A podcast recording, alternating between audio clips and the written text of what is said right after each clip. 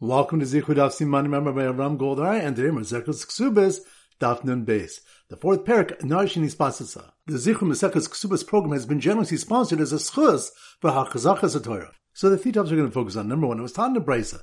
Nishbetz vayimavaksh mimenu adasar b'damea. If a woman was captured and her captors demanded from the husband up to ten times her worth, the The first time this happens, he must ransom her. From then on, if he wants, he ransoms her. If he wants, he doesn't ransom her. When Rishon Gamliel says, "Ein potent the shvun yosa akidei demand b'fnei tikun olam." One may not ransom captives more than their value for the benefit of the world. Rashi explains that this will help prevent captors from demanding high ransoms. The Gemara notes that this implies what Rishon Gamliel holds that one pays ransom up until her value, and brings a conflicting brisa where he says that one may pay ransom up until the equivalent to her ksuba but he doesn't need to ransom her if the ransom is higher. Rashi explains that ransoming one's wife is only a tanai the ksuba, whereas the 200 zuz is the main part of the ksuba. Therefore, the tafel payment should not be more than the ikr payment. The Gemara answers Rav Shimon Gamliel trade kula esle. Rav Shimon Gamliel subscribes to two leniencies. Rashi explains that he holds that the husband does not have to pay more than her value if it's higher than the value of her ksuba, nor the value of her ksuba if it's higher than her value. Pointing to the next Mishnah states, Kasaba, if the chassan did not write for his kala, chemenai, email children that you have from me, they will inherit the money of your ksuba above what they share with their brothers.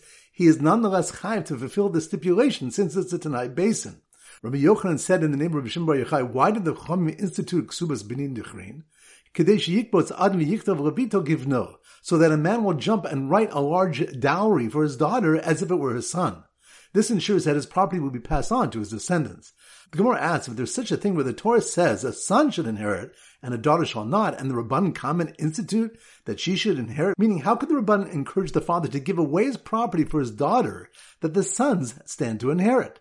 The Gemara answers that the chiyuv to provide a dowry is also the right. So for the pasuk states, Take wives and have sons and daughters, and take wives for your sons, ubenosechem tnula anashim, and give your daughters to husbands. Now, is it in the father's hands to marry off his daughter? Rashi explains that it's not for the woman to seek a spouse. Rather, the pasuk is saying that the father should clothe and give her jewelry and property so that men will jump to marry her. And pointing with you, the Gemara asks how much of one's possessions should be committed to the dowry. Abai and Rava both said adli nichse, up until one tenth of one's possessions. So once again, the three points are number one, it was taught in a nishbes, mayu, mavakshim imenu, adisar b'demeo.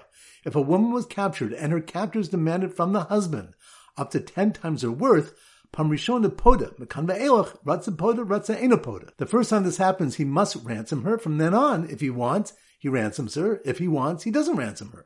From Rishon Gamliel says, "Ein poden es shvun yosa akidei demand b'fnei tikun olam." One may not ransom captives more than their value for the benefit of the world. Rashi explains that this will help prevent captors from demanding high ransoms. The Gemara notes that this implies what Rishon Gamliel holds, that one pays ransom up until her value, and brings a conflicting brisa where he says that one may pay ransom up until the equivalent to her ksuba, but he doesn't need to ransom her if the ransom is higher. Rashi explains that ransoming one's wife is only a tanai the ksuba, whereas the 200 zuz is the main part of the ksuba. Therefore, the tafel payment should not be more than the ikr payment. The Gemara answers Rav Shimon Gamliel trade kula esle. Rav Shimon Gamliel subscribes to two leniencies. Rashi explains that he holds that the husband does not have to pay more than her value if it's higher than the value of her ksuba, nor the value of her ksuba if it's higher than her value. Pointing to the next Mishnah states, Kasava, if the chassan did not write for his kala, benin dichim dichabil email children that you have from me, yasuk they will inherit the money of your ksuba above what they share with their brothers. He is nonetheless chayiv to fulfill the stipulation since it's a Tanai basin. Rabbi Yochanan said in the name of Rabbi Shimon Bar Yochai, why did the Chachamim institute Ksubas Benin Dichrin? Kadesh Yikbots Ad Yiktav Rabito Givno, so that a man will jump and write a large dowry for his daughter as if it were his son. This ensures that his property will be passed on to his descendants. The Gemara asks if there's such a thing where the Torah says a son should inherit and a daughter shall not, and the Rabban comment institute that she should inherit, meaning how could the Rabban encourage the father to give away his property for his daughter that the sons stand to inherit? The Gemara answers that the chiyuv to provide a dowry is also the right. So for the pasuk states, take wives and have sons and daughters, and take wives for your sons, ubenosechem tnula anashim, and give your daughters to husbands. Now is it in the father's hands to marry off his daughter? Rashi explains that it's not for the woman to seek a spouse. Rather, the pasuk is saying that the father should clothe and give her jewelry and property so that men will jump to marry her. And pointing with the Gemara is how much of one's possessions should be committed to the dowry. Abai and Rava both said adli iser nichse, up until one tenth of one's possessions. All right, so now we get our Simmer Daf Nun base, and our standard simon is a newbie to Yiddishkeit, someone new to Yiddishkeit. So here goes. The newbie to Yiddishkeit laughed when he received a ransom note for ten times his wife's value, because he knew she was being held in a jail that was destined to be inherited by her sons as Ksubas Benin Dechrin, after his father-in-law had given him the property as a dowry equal to one-tenth of his estate. Once again, slow motion. The newbie to Yiddishkeit, newbie to Yiddishkeit, that must be one Daf Nun Bays. The newbie to Yiddishkeit laughed when he received a ransom note for ten times his wife's value, which reminds us we have Machlokes regarding how much ransom one can pay for his wife who was captured. So the newbie to Yiddishkeit laughed when he received a ransom note for ten times his wife's value, because he knew she was being held in a jail that was destined to be inherited by her sons as Ksubas Benin Dechrin, which reminds us Ksubas Benin Dechrin is one of the Tanai Ksuba and was instituted so that a man will jump and write a large dowry for his daughter as if she were his son. It ensures that his property will be passed on to his descendants. So the newbie to Yiddishkeit laughed when he received a ransom note for ten times his wife's value, because he knew she was being held in a jail that was destined to be inherited by her sons as Ksubas Benin Dechrin, after his father-in-law had given him the property as a dowry equal to one-tenth of his estate which reminds the Gemara how much of one's possessions should be committed to the dowry. Abai and Rava both said, Adli Isur Nichse, up until one tenth of one's possessions. So once again, the newbie to Yiddishkeit laughed when he received a ransom note for ten times his wife's value, because he knew she was being held in a jail that was destined to be inherited by her sons as Ksubas Benin after his father-in-law had given him the property as a dowry equal to one tenth of his estate. Alright, so now it's time to go to our four block back Hazara. Daf Memches. So the Simmer Daf Memches is Brainiac. So here goes. The Brainiacs, Brainiacs, that must mean we're on Daf Memches. The brainiacs who got hired to play the flute and to do the lamenting at a wife's burial were so horrible. Which reminds us, we have Machlokes if a husband is required to provide flutes and a lamenter at his wife's burial. The Gemara says that the Machlokes is in a case where it's the husband's custom to have the flute and a lamenter at a woman's funeral, but it's not her family's custom. The Tanna Kamma holds, when we say that a woman rises to her husband's status but does not descend to it, this applies in her life, but not after her death. Rav holds this principle applies even after her death. So, the brainiacs who got hired to play the flute and to do the lamenting at a wife's burial were so horrible that the woman's father went insane, requiring Beis Din to organize support for his wife and children from his property, which reminds me of what said in the name of Mar Ukva, when he went insane, Beis Din goes down to his property and supports and maintains his wife and his sons and daughters because we assume the father who went crazy would have wanted to support his children. This is different than a father who travels overseas. Since he could have arranged support for his children before departing, but did not, it indicates that he does not want to support them in his absence. Nonetheless, he must support his wife because that's one of the Tanai Ksuba. So the brainiacs who got hired to play the flute and to do the lamenting at a wife's burial were so horrible that the woman's father went insane, requiring Beis Din to organize support for his wife and children from his property. And her sister died from shock right after she had been handed over to the husband's shluchim, enabling her husband to retain her dowry, which reminds us, the next Mishnah states, Masa Avu Hari Once the father has handed his daughter over to the husband's agents, she is in her husband's rishus.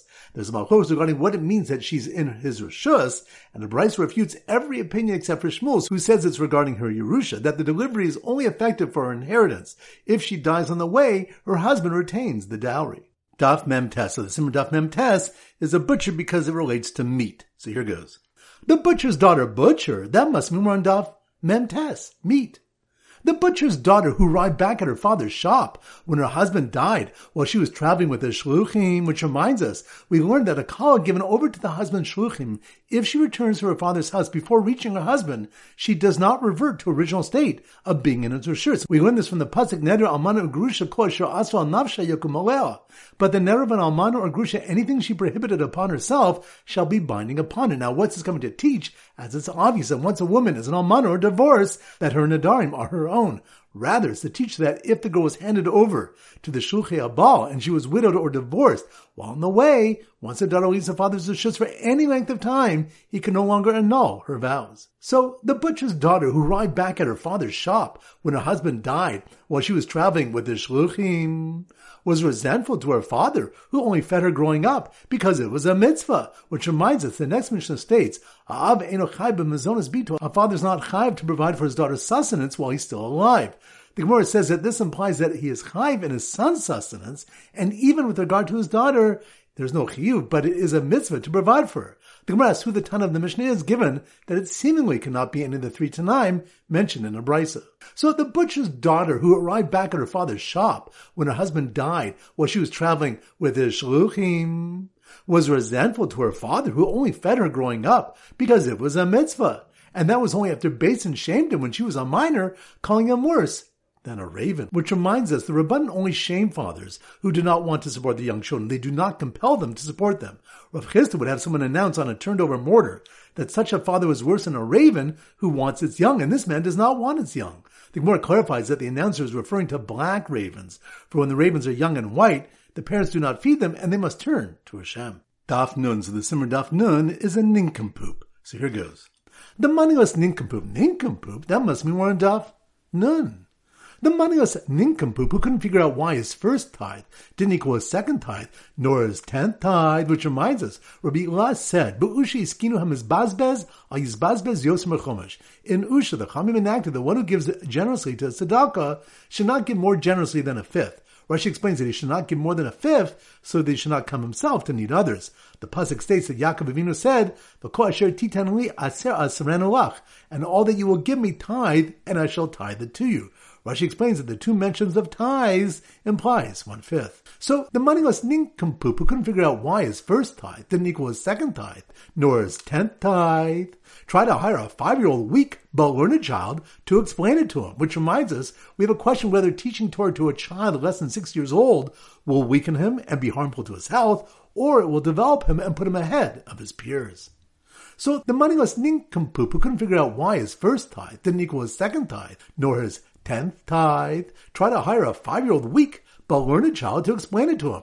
But he was busy telling his older sister that just as he collects ksubas benin dechrin only from land, so too she is sustained from their father's property, which is land. Which reminds us, Rabbi Hamnuna said, just as sons inherit only from real property, referring to karka, so too the daughters are only sustained from real property. The Gemara clarifies that he was referring to the sons inheriting the ksubas benin dechrin. Daf Nun Aleph. So the simmer Daf Nun Aleph is beaver or beaver pelt hats. So here goes. The beaver pelt hat salesman, beaver pelts, that must mean we're a Daf Nun Aleph. Nah. The beaver pelt hat salesman who didn't write a ksuba for his wife, but still owed her 200 zuz, which reminds us that next Mishnah states that in a case where the chassan didn't write a ksuba, a basul collects 200 and an almana amana because that's the tanai a Basin. So the beaver pelt hat salesman who didn't write a ksuba for his wife, but still owed 200 zuz, built a big dam to block men from violating her, so she would not come to act willingly. Which reminds us, it's a machlokes if a wife of a Yisrael is violated, whether she becomes forbidden to her husband. Avuya de Shmuel, Shmuel's father says that since the end of the act could have been done by Ratzon, willingly, she's forbidden. And Rava says that even if the end of the act was done by Ratzon, we would say that the Yetzer overcame her. So the beaver pelt hat salesman who didn't write a ksuba for his wife, but still owed 200 zuz, built a big dam to block men from violating her so she would not come to act willingly, but didn't anticipate Ben Beaver, the king of the Beaver Belt community, capturing her, whom she might hope to marry. Which reminds us, it was time to Brisa Shvuyin Malchus Harin Kashvuyin, Gunve Listos Ain't Kashvuyin. Captives of the monarchy, which Rashi explains are women taken to be concubines, are like ordinary captive women and may return to their husbands. But women captured by bandits are not like ordinary captives and become forbidden to their husbands. The Gemara says that another Brisa taught the opposite and then seeks to reconcile them. The first Brisa is referring to a Malchus like Achashverosh, where the women know that they will not become his wife and therefore they act under duress. The other Malchus is like Ben Netz, who Rashi explains captured several cities and ruled over them like a king. Here the captive woman might think she'll marry the ruler and act willingly, thereby becoming prohibited to her husband. Alright, so now it's time to conclude with our 10 question pop quiz. Number one. Which of the learn that even if one does not write a ksuba for one's wife, she still collects her ksuba since it's a Tanai of Basin, that's on Dav? Off. Good number two. Which stuff do you when a father should give up to one tenth of his possessions for his daughter's dowry? That's on daf. Nun Bays. Good number three. Which stuff do we have a question whether one's child should start to learn Torah before the age of six? That's on daf. None. Good number four. Which stuff do we have in is whether Yisrael's wife, who is violated, becomes forbidden to her husband out of concern that the end of the act was baratzon. That's on daf. None. Good number five. Which stuff do we have in is regarding how much ransom one should pay for a captured wife. That's on daf. None bays. Good number six. Which stuff do when the captives of the Melech are permitted to their husbands, but captives of bandits are not. That's on daf.